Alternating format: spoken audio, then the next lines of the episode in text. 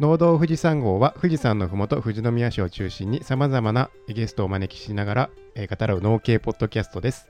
メンバーは食べちょ食べ直の出品準備してます。大ちゃんとベトベトの麦ちゃんと食器を買いに行ったやっちゃん 長いごめんなさいと魔法の絨毯を上にかけてのいっちゃんの4人のパーソナリティでお送りします。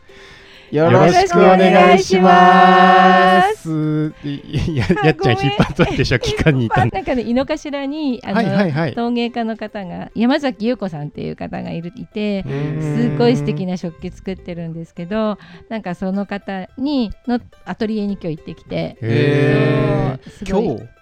今日さっき行ってきた雨の中？そう雨の中。そう。は あなんか帰れマンデーの、うん。あの井の頭やった時うんうんうんうんに寄ってて寄ってたけど飲食店じゃないからスルーした場所かなもしかして。あそうなんだ。へー。うんうん大塚さんちのピザの後に。あそうすぐ近く、あそうですよね。の奥入っていったとこうんうんうんそうそうそう。へー。めちゃめちゃ素敵な食器なの。えー。どんな？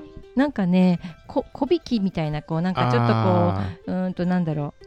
えー、とマットな感じの、風合いの、えー、と色がねすごいこう、まあ、白とかもあるんだけどなんか薄いピンクとかねー。なんかこう柔らかい感じの緑とか、うんうんなんかうんグラデーションとかになってたりしてめちゃめちゃ素敵な食器なんですよ。へそれーも全部その方が作ってるそうそうへそー。うなんかちょっと別のところでのギャラリーであのその人の作品を見てあなんていいんだろうと思ったらなんか井の頭の作家さんって書いてあったもんで、あこれは誰か知ってるなと思ってつないでもらったんですよ。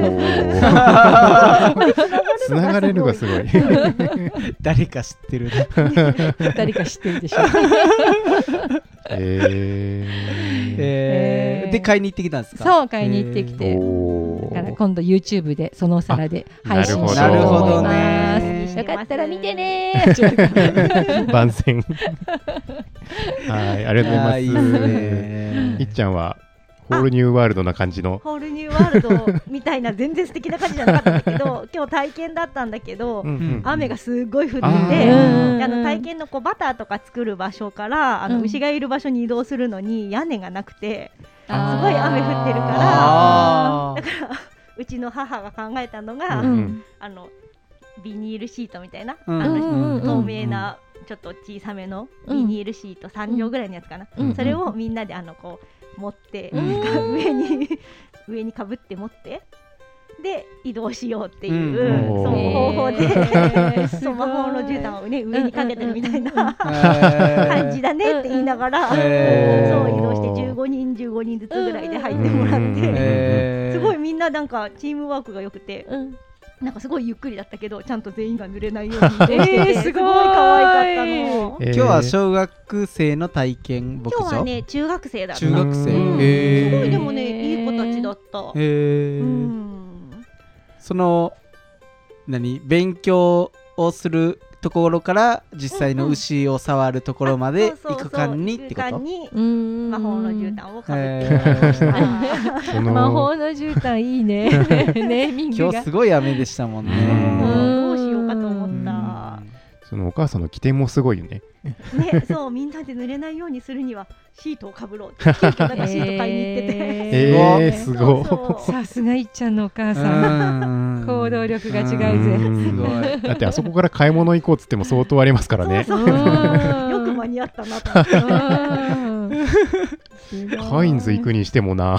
うん。でもカインズに行ってたね。うん。すごそうなのさすがですった。いうん。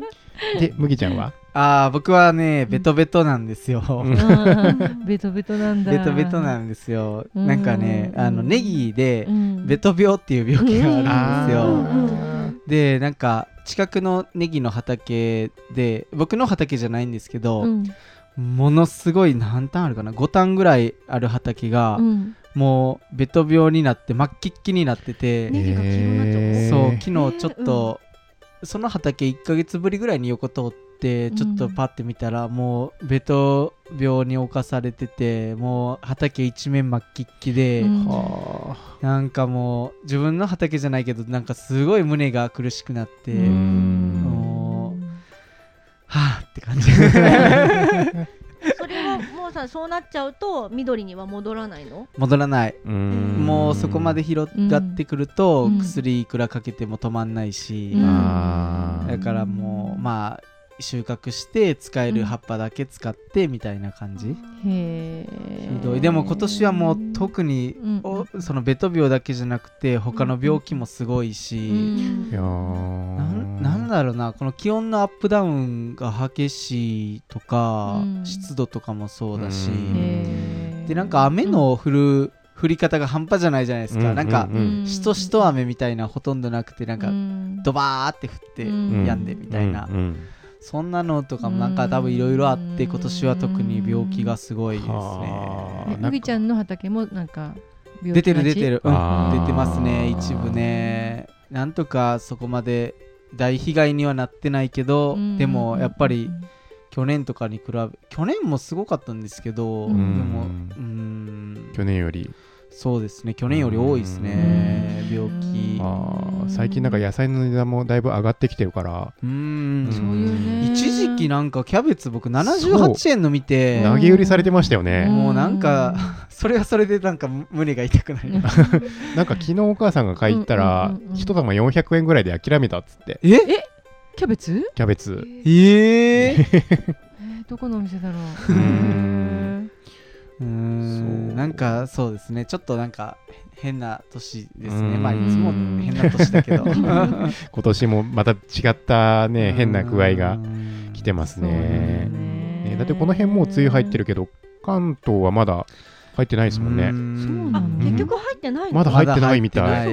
東海まで？そう東海まででどうなることやら。本当ねなんか週間で見ると来週もまだ天気持ちそうだけど。そう。そう、うん。また土日がね天気そんな曇りでうん、週明けから梅雨に入ったって言ってもあんまり降ってない感じもあるようね、ん。そうですね。うん。今日はね降ってるけどうんね。全然梅雨っぽいまた明感じもなく。日からも天気ねいいみたいだから。そう。降るわけじゃないけど。うん。うん。だけどなんかうん。怖いですね。ねえ。ねうんそうです。そんな感じです、はい。大ちゃんは、あはい。食べ直に今出品準備しております。おえお野菜じゃなくて蜂蜜の方を、あまあ、一応野菜ももしかしたら出しますよっていう申請はして、ーさっきもあの了解しましたって食べ直の方からメールが来たんですけど。うんうんうんうん。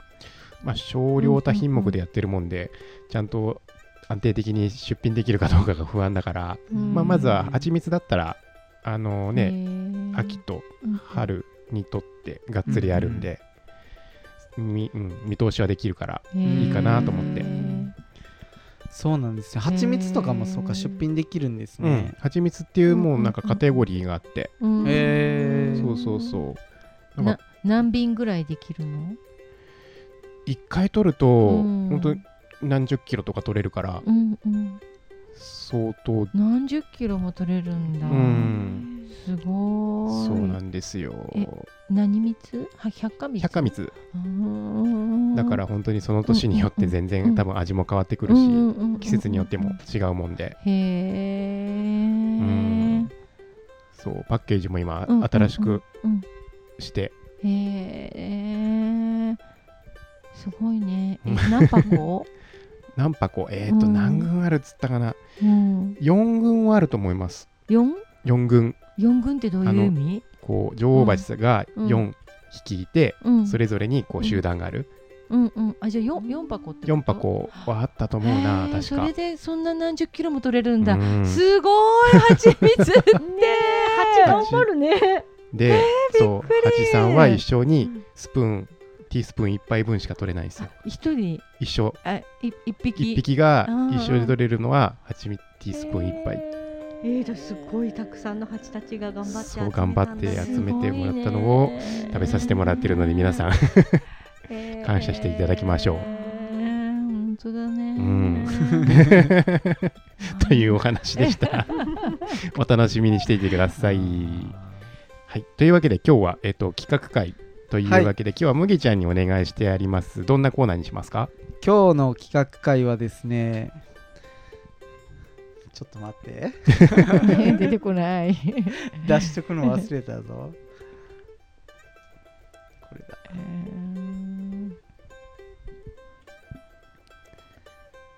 実は自分だけが知っている究極のレシピ教えちゃいますスペシャル第1回でいきたいと思います わかりました。聞いたとき、んって思ったけど、はい、それぞれ今日皆さんがレシピを持ち寄って、はい。はい、投票をうん。していきたいと思うんで、はい。どんな食べ方があるか楽しみにはい。していてください。はい、はい。というわけでメインディッシュへ富士山富士ゴー。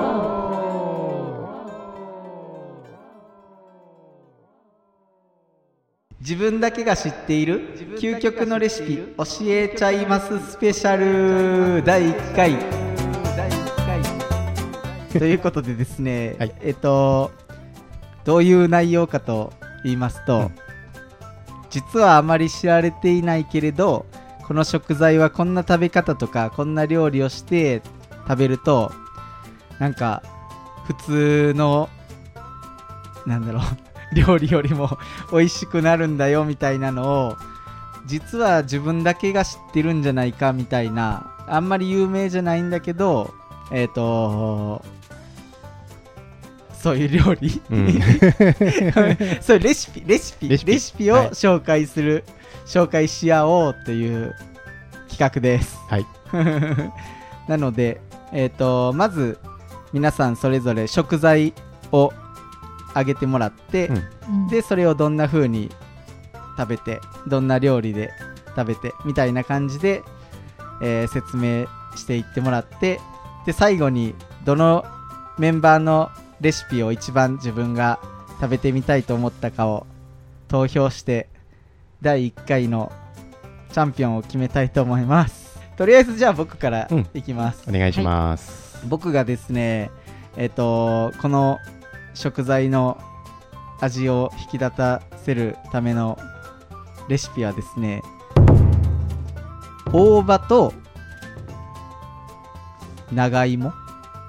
うんうんうんうん僕結構あの家族で手巻き寿司をするんですよ、うんうんううん。んでその手巻き寿司をするときになんかえっ、とどううーんと大葉大葉だけが余っててうんうん。であ大葉だけが余っててっていうかなんか大葉使います？手巻き寿司の時って。うんうん。使うかうんな。う。ちは使わないな。あ大葉使わないですか、うん。なんかうち結構大葉使うんですけど、うん。なんかいつも大葉だけ余っちゃうんですよ、うん。あのパックで買ってきて、で結構入ってるじゃないですか、で手巻き寿司で使うにしても大葉と合うのってなかなかそんなに数がレパートリーとしてうちの中ではなくって、この大葉をどうやってうまく食べれるかなっていうのをいろんな組み合わせをちょっと試したんですけど、うんうんまあ、海苔海苔があるじゃないですか。手巻き寿司イメージしていただいて、うんうん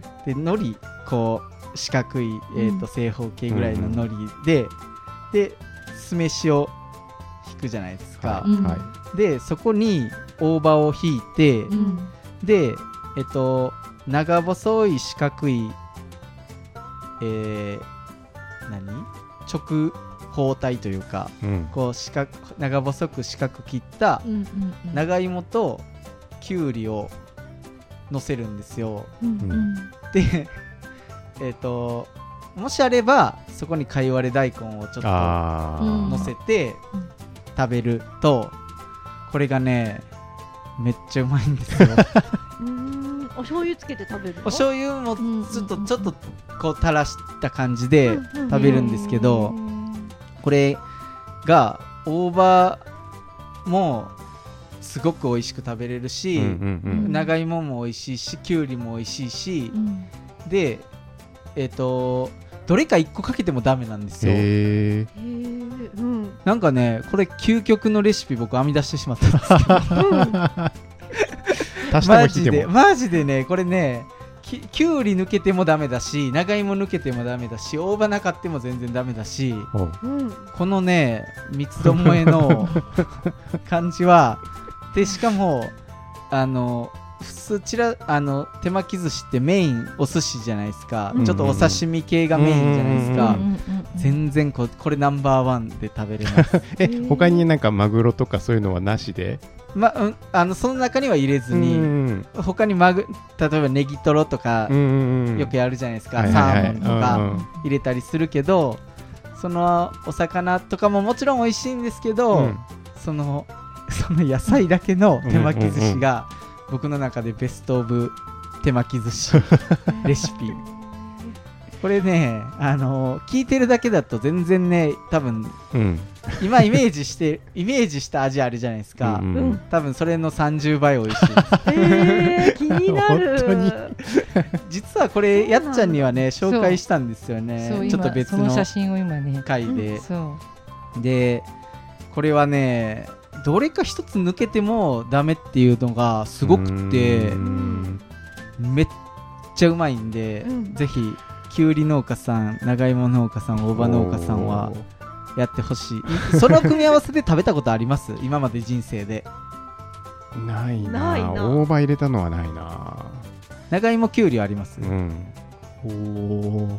なんかね全然違うんですよ。どへー。どれか一つ抜けてもきゅうり抜けると食感のパリパリ感カリカリコリ感がなくなるし長芋抜けてもちょっと普通じゃないですか、うんうんうん。かっぱ巻きみたいになるし、うんうんうん。で大葉抜けてもあの爽やかな風味がないし、うん。うん。このね食感と 味とうん。この爽快感。そうか確かに爽快感。うん。あこれから暑い時期にいいかもしれない。そうめっちゃうまいんでうん。もうね、ううんちのあの手巻き寿司するときは必ず買いますその3つ。おー。貝割れある時とない時とあるんですけどあった方がまあ美味しくはなります。ちょっと苦味もアクセントになって。なんでそれを軸に2個目3個目とか行く時にちょっと貝割れを味変して味変。いくといいと思います、へはいそんなレシピです。ー 長芋やっぱあの太めの方がいい？長芋はえっ、とうーんと角で言うと、うん0.5センチ5ミリ角ぐらいの5ミリ角ぐらい。感じのちょっと細長くした感じで切るのがベストですそれを1本入れていえっ、とねその手巻き寿司のサイズにもよるけど、うん。まあそ負けるぐらいならあの何本でもうんうんあー。大丈夫です、複数本でも OK 複という。数本でも大丈夫。はご飯とのバランスはどんな感じ？ご飯は少なめな方がいいの？ご飯はまあ普通普通普通えっ、と海苔があるじゃないですか、でえっ、とどうだろう。ご飯の量スプーン大さじ1杯ぐらい。うんうんを引いてであポイントポイントがあって、うん。大葉食べる時って普通にそのまま大葉洗って使う人多いじゃないですか、それをこう叩くんですよ。あパンでいいです。叩きすぎ一回。そう手のひらにのしてパンって叩くと、うん。一気に香りがあか、こうへー香るんですよ。やったことない、うん。細胞がなんか潰れて、うん。なんかその大葉の香りが弾けるので一回パーンってやってご飯の上にのして、すごい爽やかになりそう。うん。めっちゃうまいんでぜひ。山椒もなんかそれやりますよね。ああ山椒もやりますね、うん。そうそう。あんな感じか。あんな感じです。大葉もやるともう全然違います味が、うんうんうんはいうん。なるほど。どうですか？何かこのご質問あります そのレシピってうん。梅入らなかったっけ？梅入らないんですよ。梅もね梅僕も試したことはあるんですけど。そうかそうか。だからこれはまあこんなん好みじゃないですか。まあまあまあまあまあ。元 も子もないことを言ってしまった まあ梅入らない方が大葉のなんか、あの香りが引き立つっていう感じかそうか梅ですね入んなかったっけ？なんかしばらくやってなかったから梅が入ったようなイメージがあったっけ？梅が強すぎちゃうのか。確かにそうかもね。あめっちゃうまいんで、ー。ぜひぜひききゅうりは長芋と同じサイズ。それともそうそう割と細く？同じ同じぐらいの感じのうん。方がいいと思います。食感的に。なるほど。同じぐらいのあれ何切りって言うんですか？え？普通に長細く切るや 千切り？つ千千切り？くし形切り？でもくくし切りし形だともうちょっと細太すぎるからな、うん。なんだろうなんか適当なうん切り方。ちょうん。っと太いかな、うんうんうんううん。んまあ5ミリ角ぐらいで。うん。っていう5ミリ角。これは結構僕いろんなパターンを試して何ヶ月かかかってたどり着いたレシピなので。はい。おおおすすめです。ー なるほど。じゃあトップバッター麦ちゃんはい。ありがとうございます。がとうございます。なので最初になんか僕引き立たせたい食材大葉とあれきゅうりきゅうりってあうん。長芋って言った。長芋。うん。あきゅうりも入ってます。3つでしたね。すいません。じゃあ 次指名していっていいですか？はい。はい。はい。どうぞ。じゃあやっちゃんで。あはい。えっと私が、えー、ひ引き立たせたい食材はカリフラワーです。へおー。でカリフラワーをえっと天ぷらにするとー。めちゃめちゃうまい。これは変な話鶏の唐揚げよりうまいってうちでうちで嘘は人気。本当大人気でへなんか中がとろとろになって、ううん。なんか牡蠣のようなカキフライみたいななんかああいうなんかとろっと感が出て甘さもあるし、ーめちゃめちゃうまいんですよ。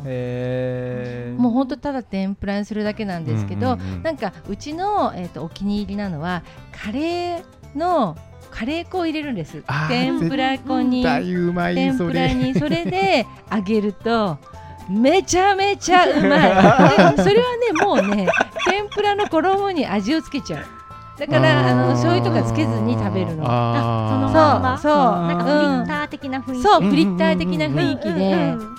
めちゃめちゃうまいからやってほしい。すごい。そう。めちゃめちゃうまいがすごめい出てる。ちゃめちゃうまい。天ぷら？天ぷらだって揚げるだけでうん。こんなに美味しくなるなら もう絶対やった方がいいって。なんか カリフラワーって変な話さちょっとこう淡白でうん。なんかどうして食べていいかわからないみたいな。うん。なんかサラダに、うん。湯通ししてサラダみたいなそう。ぐらいしかほとんどやったことない。なんかでも味もないし、うん。なんかうちの子供もあんま好きじゃないのねカリフラワーって。うん。だけど、うんもうそれにするとポテトとかさ唐揚げとかも一緒に揚げてもさもうカリフラワーだけなくなるみたいな感じの人気の高さ。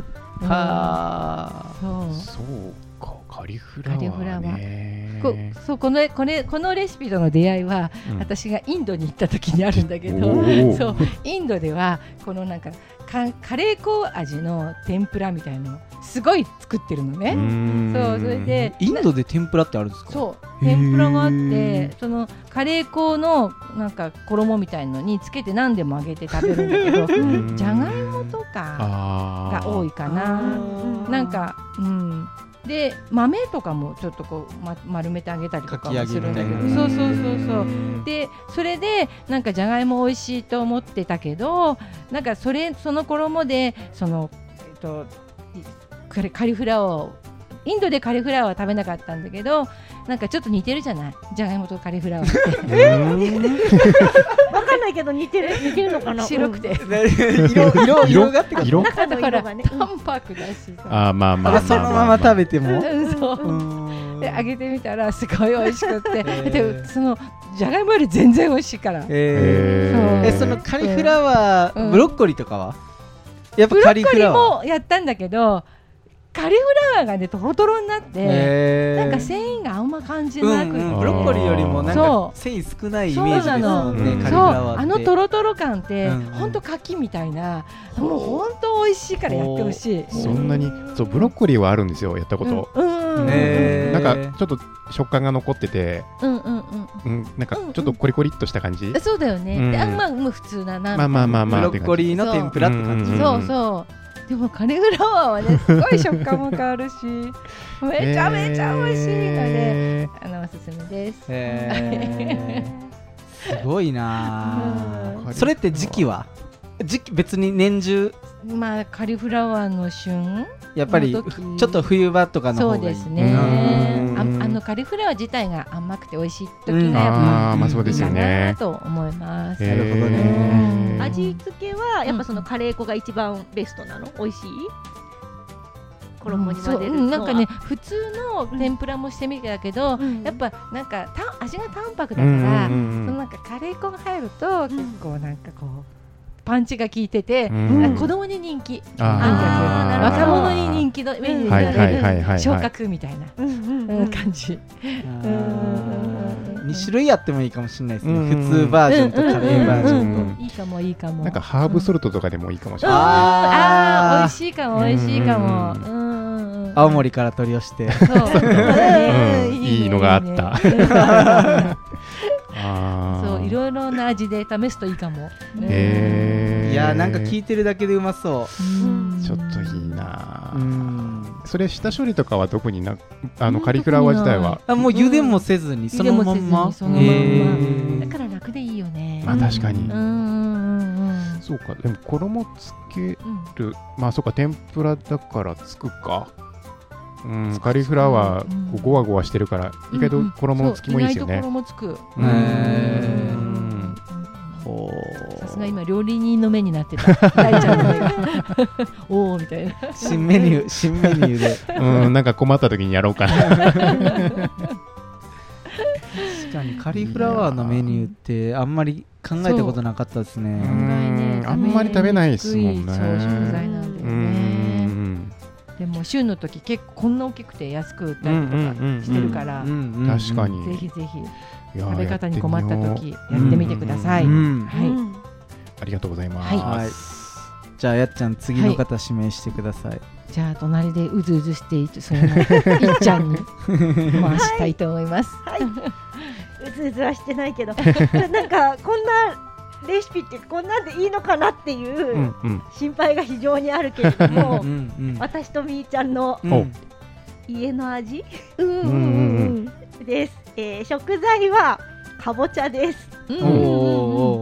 でレシピ紹介ですが、まあ、食べ方としては、うん。まあ、かぼちゃの煮物を作ります、うんうん。そのかぼちゃの煮物にマヨネーズをかけて食べます、あー。それ美味しいやつだね。美味しいなそれ。が、ええーとまあ、うちの味っていうかかぼちゃの煮物を食べるときはうちは必ずマヨネーズをつけるマヨネーズをつけてえ食べます。へへそうなのえやったことあります？ーなんかかぼちゃのサラダみーたいにうん。なんかちょっとするときは。ポテトサラダのかぼちゃ版みたいな。そうそうそうそうそう。はそれは確かにあるけどあるけど煮物を煮物つけて食かべたことないかも。甘甘じょっぱくなる感じ、うん。確かに確かに。甘い芋煮のにそうマヨネーズあ。でまあ、このレシピとの出会いは、まあ、家でもうずっとちっちゃい頃からやってたから、うんまあ、今日聞いてみたの,、うんあのお母さんいにつからいつからやってるあか。ーそう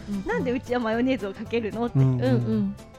そしたらなんか、まあ、結婚結婚した時からもうかけてたよね？みたいなお父さんとお母さん二人で言ってて、まあ、でもどっちがかけ始めたかは定かじゃないみたいな。あーえー。あでもそのお父さんお母さん世代の時にできたそうそうレシピ？そううん。だからお母さんの実家はあのそのおじいちゃんお母さんのお父さんがうん。マヨネーズ嫌いだから、うん。そんな食べ方はしてなかったと、うん。結婚してからなんだよね、へー。だからまあ結婚したてはもうさ仲良くてさうん。なんかマヨネーズつけて食べると美味しいねとか二人でやってたのかな。今日ここに来るまでの車で想像をしながら。そう昔はそんな感じだったのかななんて思いながらここに来ました。あじゃあもういっちゃんが物心ついた時にはやってたってこと？そうそうそう。もうマヨネーズかけて食べてた。はあ煮物にマヨネーズっていうのすらちょっと概念がなかったですね。そうそうそう。ななんでかけるようになったの？って言ったらあのさやっちゃんが言ってたみたいに、うん。えだってかぼちゃのサラダってあるじゃんって、うん。で別にマヨネあー。ズであえてもいいかなって思ったけど、うんうんでもさなんかサラダにするのとさ、もうすでに味付けしてある煮物をうん。ね、うん。マヨネーズつけるのとはまた違うから、うん、なんか作った人がやらないと怒られそうですよね。確かに。そうださん絶対そんなの気にしない人がやりだすと。気にしないよ とあ本当？ちょっと申し訳なくて。本当だよね。なんかカチンとかキスされそう。自分が作った立場だったらねまずいんかいみたいな。そのままじゃまずいんかいってなる。マヨネーズで上書きすんなみたいな。そんな感じ。でも結構うちなんかへマヨラー？お父さんも結構マヨネーズ好きだしうん。お母さんもマヨネーズ好きだから。そうだからそれもあるのかななんて。へ結構いろんなのにねマヨネーズつけて食べるから、うんうんいやへーそれがあるのかなって思うけど、結構今までマヨラー食は聞いたりしてたけど、ん。かぼちゃの煮物は初めて聞いた。私もかぼちゃのなんか合わなくはなさそうだけうんうんうんうん。どでもなんか聞いたことない。かぼちゃと乳製品って結構料理ありますよね。ポタージそうそうそうそうュとかいろいろだからな味の想像はできないけど美味しいんだろうなっていうイメージはできますね。合いそう合いそう意外とやってみると、うん、なんかそう癖になる。うん。っていうかわかんない。ですもううちはもうそれでしか食べないからなんかかぼちゃの煮物えじゃあをそのままであ外食とか行って、ん。そのかぼちゃの煮付けとかがあったら、うんうんうんちょっとマヨネーズ欲しくなる？あそう。やっぱ普通に食べても美味しいんだけど、うんうん。なんかやっぱこう物足りない？そう物足りない？なんかこの甘さの後にしょっぱさみたいななんかこうねしょっぱさの後に後に甘さみたいなそういううん。ハーモニーがないと へー。そんなえそんな感じの何か質問とかありますか？質問のしようがないけどいろいろ聞いちゃったけど。うん。確かに思いつきはしないけど言われるとあなるほどってう。ん。いうするね。すでもなんかもうみんなのあの究極のレシピに比べるとちょっと恥ずかしいんだいやシンプルにしいやシンプルでいいてですよねそうみーちゃんと誰でもできるるみたいな。うんうんうんそうこれにしようってみーちゃんと話してうん。今日は持ってきましいたやちょっとでもね、例えばこう自分のお母さんが作ってくれて出してくれたやついきなりかけ出すとちょっと。やりづらいな。やりづとらい怒られなる可能性うんもあります。確かにやるときは自分で作ってやりましょう。要注意。要注意。はいいやーなかなかいいですね。いやはい変化球が来たうんでは じゃあ続きまして、はいえー隣でうずうずして うるずうずはしてないけどはい大ちゃんお願いします、はい。えーと、じゃあ、やらせていただきます。えーと、僕もね、ちょっと麦ちゃんとかぶっちゃうんですけど、食材は山芋ときゅうり。へえ。ま丸か半丸かぶさ半四分の三かぶり。すごい。そう方向性は多分一緒だと思うんですけど、うんうん。えーとタ、タイトルっていうか、えーと、食べ方は、うんえーと、山芋ときゅうりを千切りにしてう、ん。で、えーと、そこに塩昆布と、えーと、鰹節以上。おお。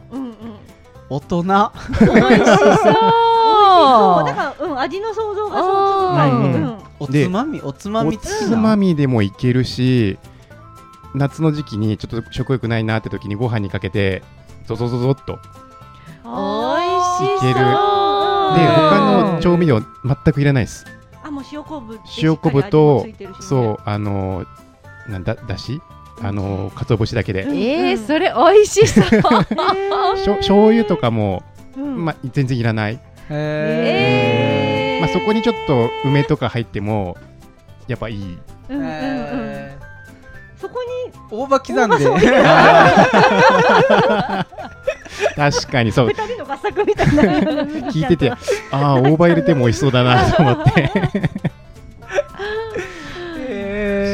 のね H の村でもうん。夏場はうん。困った時にそれやります、やばいなくなったって時に千切りダーってやってもう塩昆布と鰹節入れて。あ塩昆布も買いそうですもんね。だから海苔と一緒じゃないですか。あ確かに。うん。確かに。でご飯ご飯にかけるし。と酢飯の違いいやー、美味しいに決まってる。うん。なんかそれにすごいね、きゅうりが夏はさ、そう。きゅうり結構あって、うん。山芋って今年中あるじゃんね。だからすごいいいね。今からの季節。そう。うん。楽ちでちしかも火も使わないし、うん。ね、包丁でちょちょちょって切切るだけでうんうんうんうんすぐできる。い本当にうまいっす。いやー。へえどうやってそれはそう出会ったんですかそれがうんうん美味しい理由があって、うんこれ弟一番下の弟がうん。ちょっと料亭旅館でうん。働いてて、そこのまかないでうちに持ってきたんですよ、へ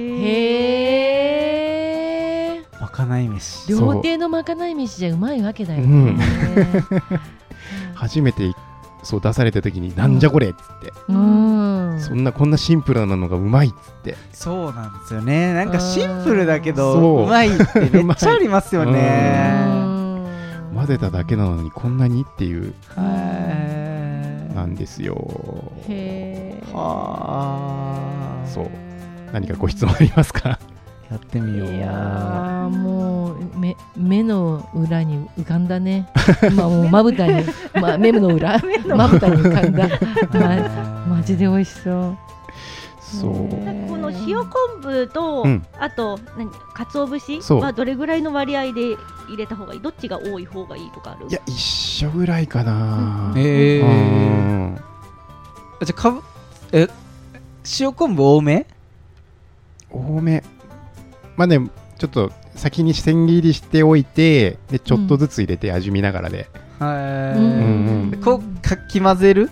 うん、かき混ぜるかき混ぜる。かき混ぜてうんうん。えかき混ぜた塩昆布方ががちょっとしなっとしてきてそうそうそうそうそう。そうそうだね、うん、ちょっと味が馴染んだところで食べると、うんうんうん、あうん鰹節はちょっと後乗せあその先生が前がしない、見た目も美しいね、うん。うんうんうんなるほど、うん、その方が香り出るかもしれない。はい懐石料理みたいだね。なんかわさびとか乗っけてもうまそううまい、まい。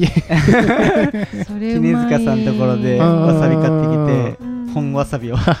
それ贅沢。いやー美味しそう。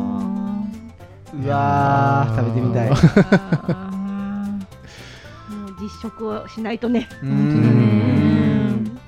これはね、すぐできるんで、うーん。うん。試してみてください。うん。はい。というわけで、えーっと、うん。もう一人、実は控えてて、そう、サトゥーが、今、あの、お子さんのお相手をしながらの、ということなんで、自宅で今待機しながら、クラブハウスでつないでるんですけれども、今喋れます？喋れるよーん。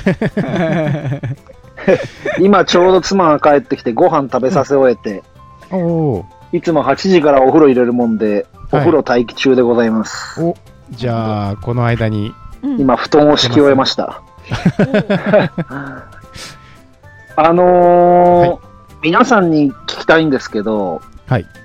私、ヘビーリスナーさんならご存知だと思うんですけど、料理しないんですよ。なんですけど、あのーバイトでバーミヤンとガストおで働いいてたもんで、はい。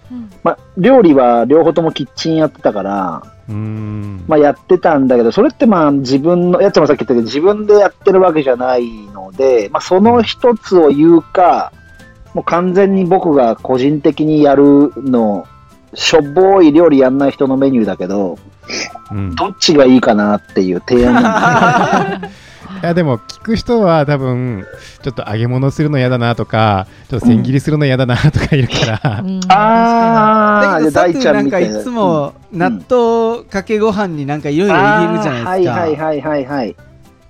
今日はツナマヨだったな。そんなイメージですか？今日はツナマヨだったのか今日の朝は納豆ツナマヨで食べたな。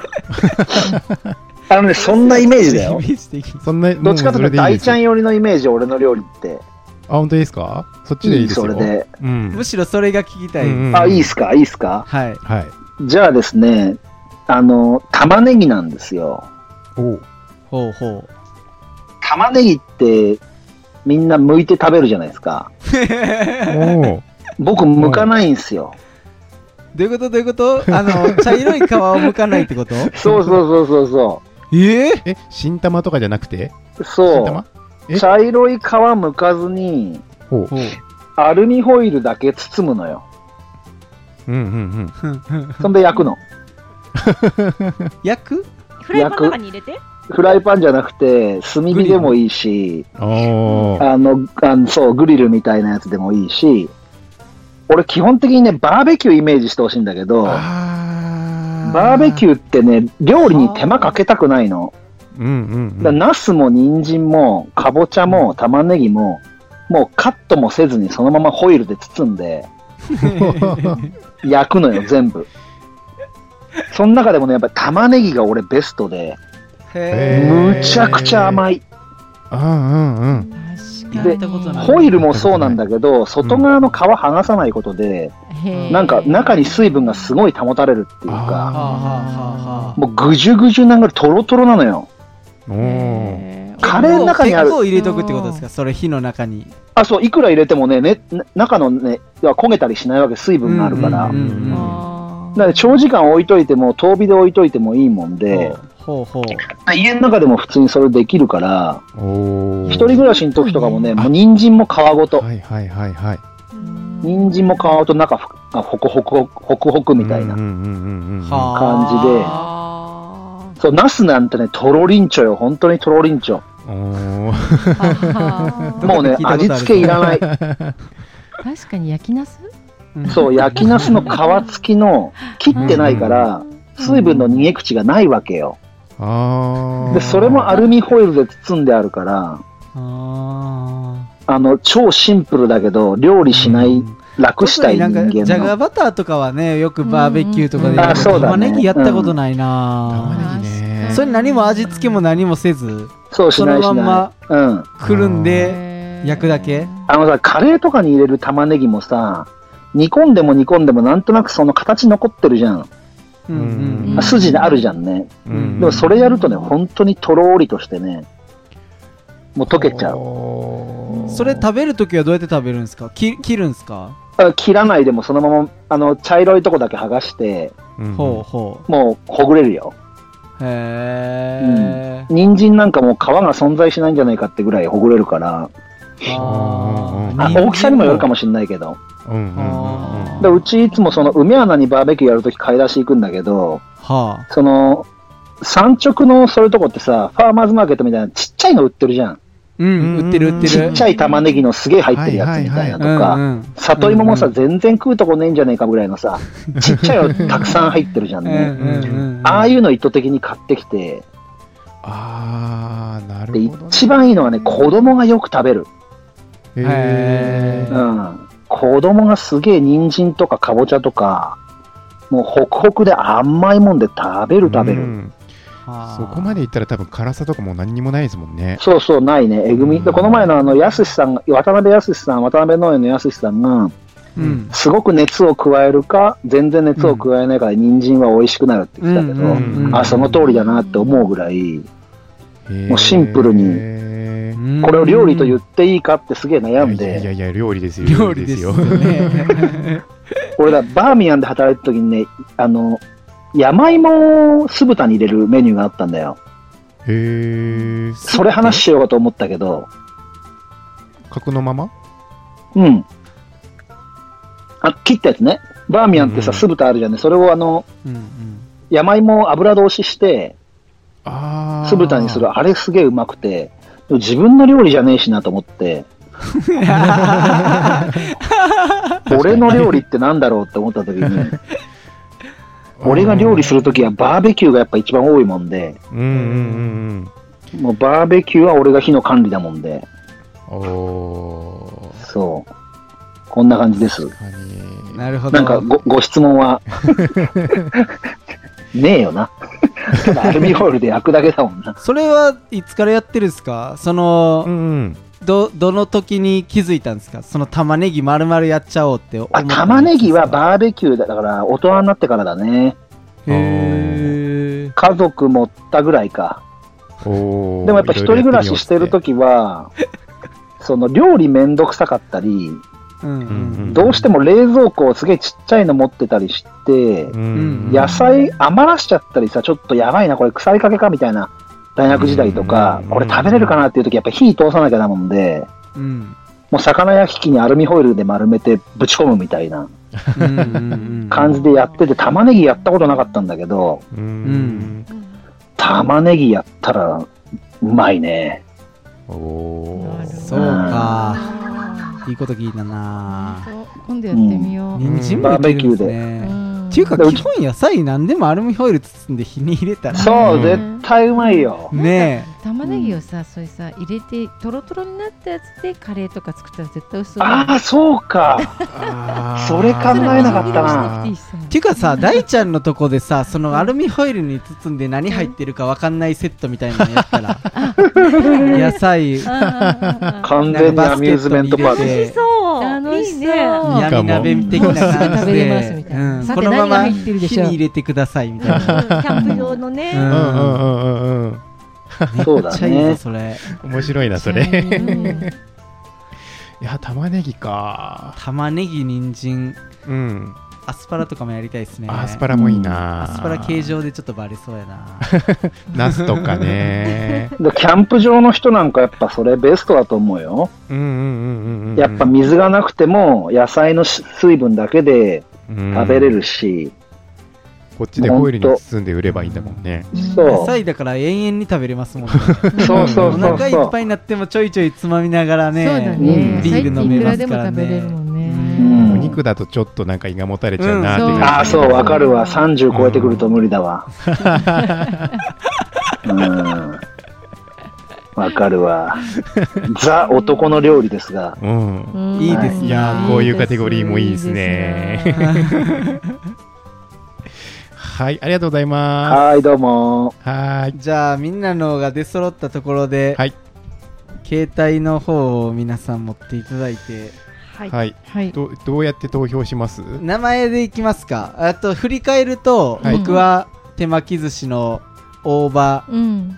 酢飯、ううん。んえー長芋きゅうり、うん。でかい割れがあってもなくても、うんうんでやっちゃんはうんうん。えっ、と天ぷらでカリフラワー、カリフラワー。でいっちゃんは、じゃあーと南京かぼちゃの、うんえっと煮物にマヨネーズ、で大ちゃんは、えっと千切りに長芋ときゅうりをして、でそこに、えー塩昆布はい。を入れて、えーうん。鰹節。鰹節。うん。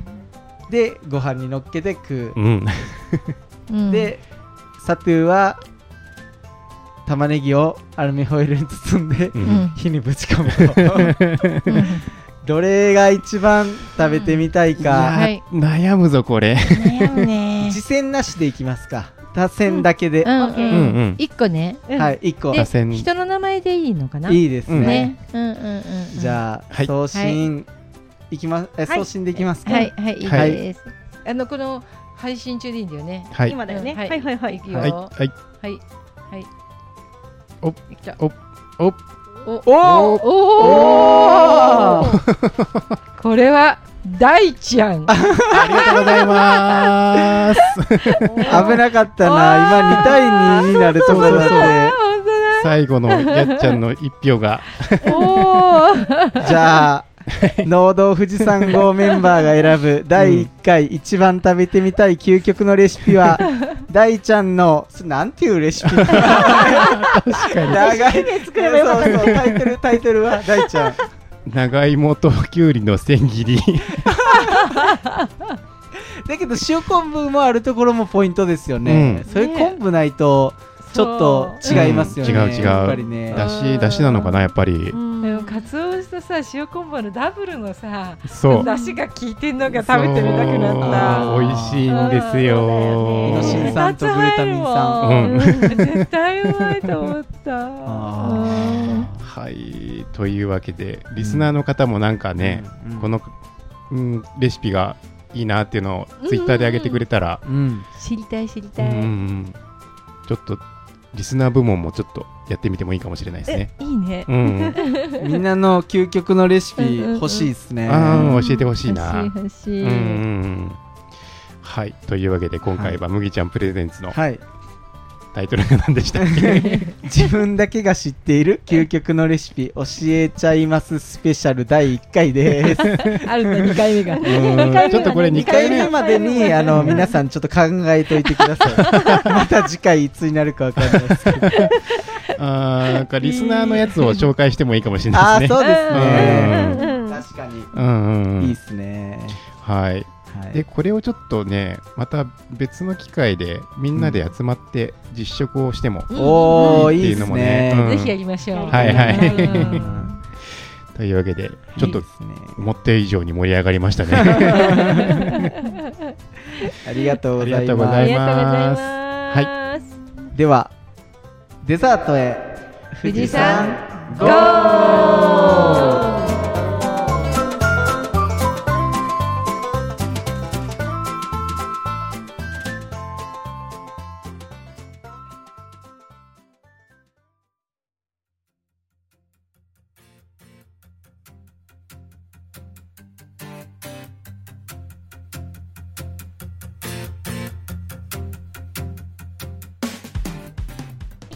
デザートはいっちゃんとやっちゃんの二人でお送りします。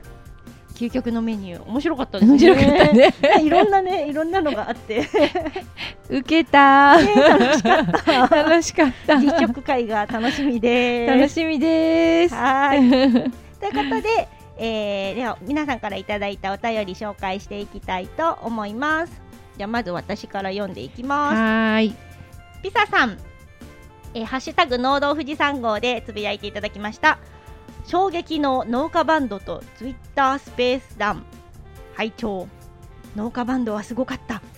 普段農業に対して真剣に取り組んでいる人たちだからこそ全力のバンド姿にあれだけ刺さる人が多かったんだろうな。5月もいろいろと気になるゲストさんが盛りだくさんで楽しみ。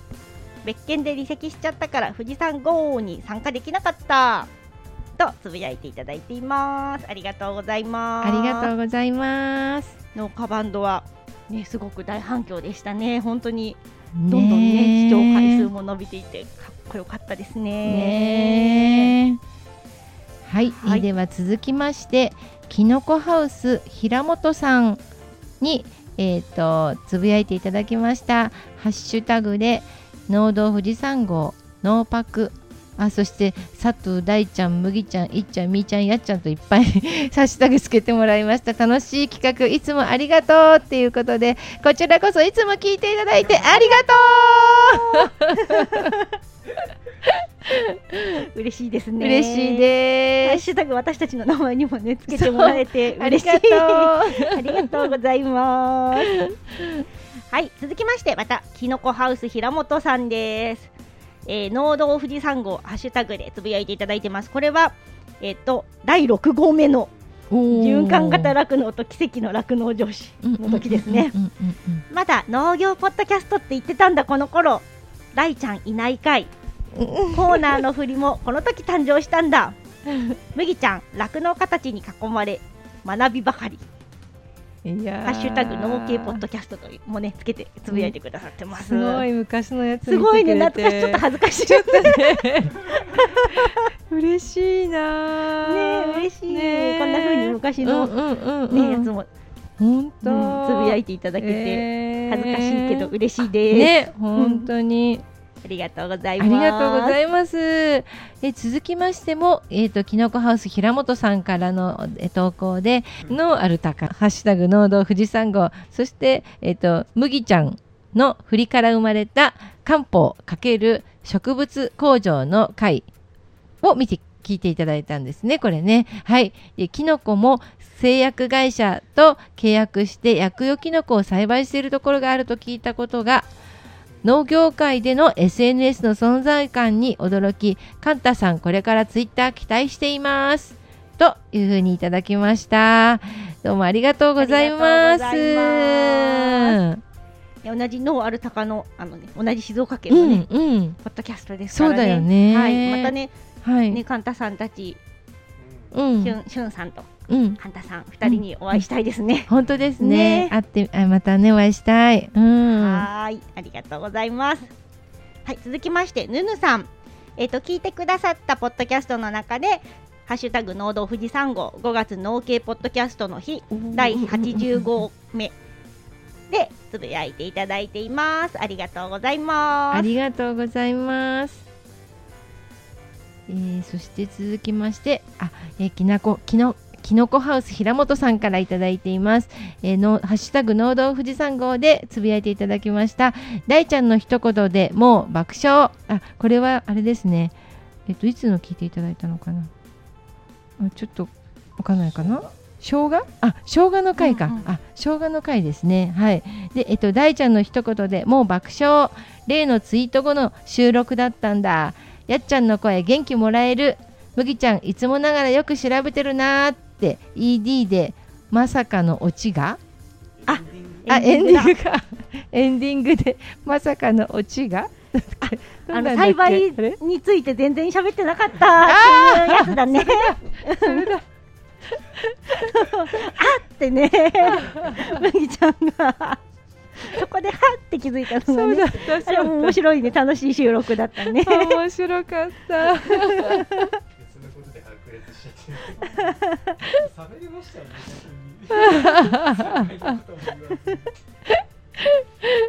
えーねたくさんいつもお便りはいありがとうございます。